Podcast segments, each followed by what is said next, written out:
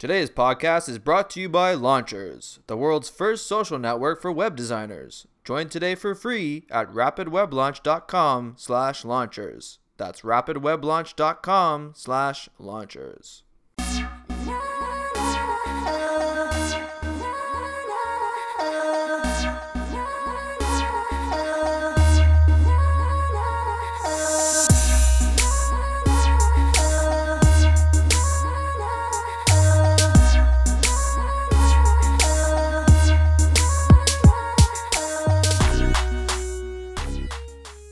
sun was out in all its glory, the fresh smell of salt filled the air, and my skin hadn't yet been turned into a shade of red that would even make Elmo envious. I was ready. I clutched my newly acquired surfboard under my right arm and headed for the five foot waves pounding the beach in front of me. Fortunately for me, I had just finished watching an hour worth of surfing tips on YouTube, where I had learned a method called the duck dive.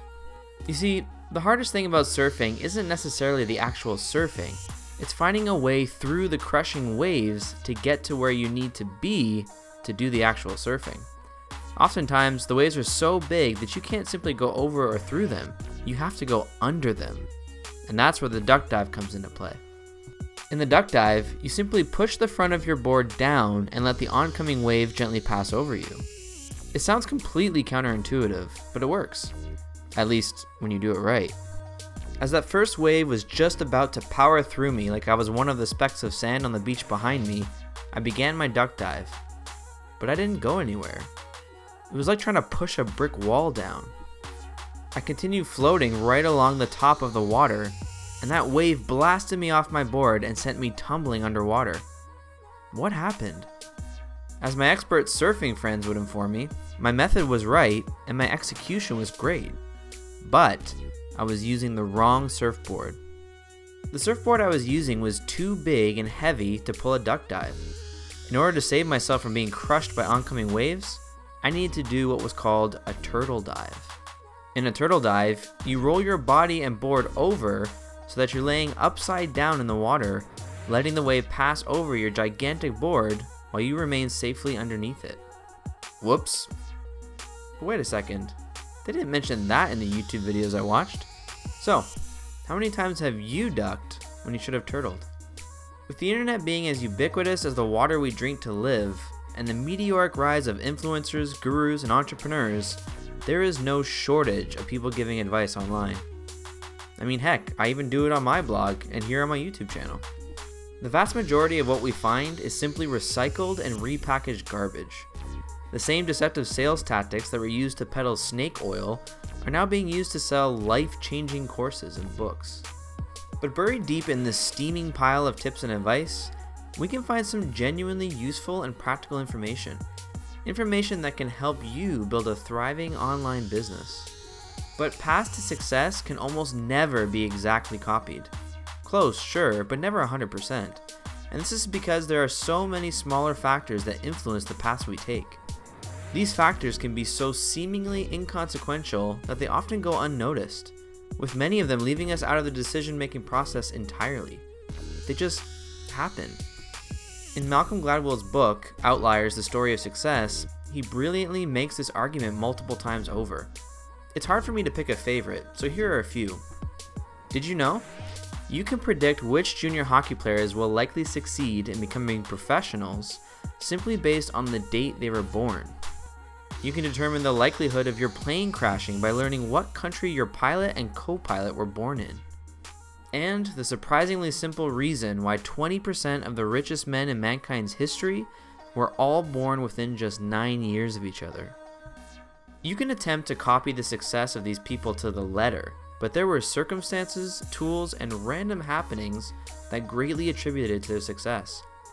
Things that you will never experience, have access to, or possibly even be aware of. I don't want you to think I'm preaching a defeatist attitude, far from it. I think we live in an exciting time. The internet is affording so many people the opportunity to build a successful business and design their own lifestyle. I'm simply commenting on what seems to be a very common theme in the online business world today. People are latching onto and paying for a lot of books, courses, guides, groups, and video coaching from people who scream their alleged success from the rooftops. But just because the hottest Facebook Advertising 101 course worked for someone else does not mean it will automatically work for you. You will need to take your own unique path to find similar success. With my personal attempt at surfing, I failed miserably because I didn't apply the right tool to the knowledge I received. At that point, I could have assumed the people who shared this knowledge were lying, or I could have thought that they were simply not smart enough and shared inaccurate information. Or I could have reasoned that I actually had everything I needed to be successful, I just sucked too much to do it right. Any one of those would have been a great excuse to give up and move on to something else. Instead, I decided to analyze the situation, do some more research, and ask someone else for feedback. I got the information I was missing, made the correction, and successfully made my first duck dive on my next surfing excursion. I failed, I adjusted, I continued. When building your own business, there are going to be many times when you duck when you should have turtled. In that moment of failure, it likely won't be clear why you failed. If you really want to be successful, don't fall into the trap of constantly comparing yourself to others. Define your goals, learn as much as you can, and work hard to build your own path. A path that is inspired by others, but not copied. And remember these three words fail, adjust, continue. Thank you so much for listening, you guys. If you're enjoying the podcast, please help me out and leave a quick rating or review on iTunes or wherever you're listening to this. Uh, and come join us over at Launchers. Launchers is the world's first social network built specifically for web designers, and of course, people who want to become one. Uh, and more specifically, people who want to build their own web design business and design their ideal lifestyle. You'll learn how to build a web design business directly from the people who have successfully done it themselves. You'll connect with people in your niche, people who share the same skills, interests, and struggles as you and you'll gain instant access to a powerful network of knowledge, insight, and boundless motivation.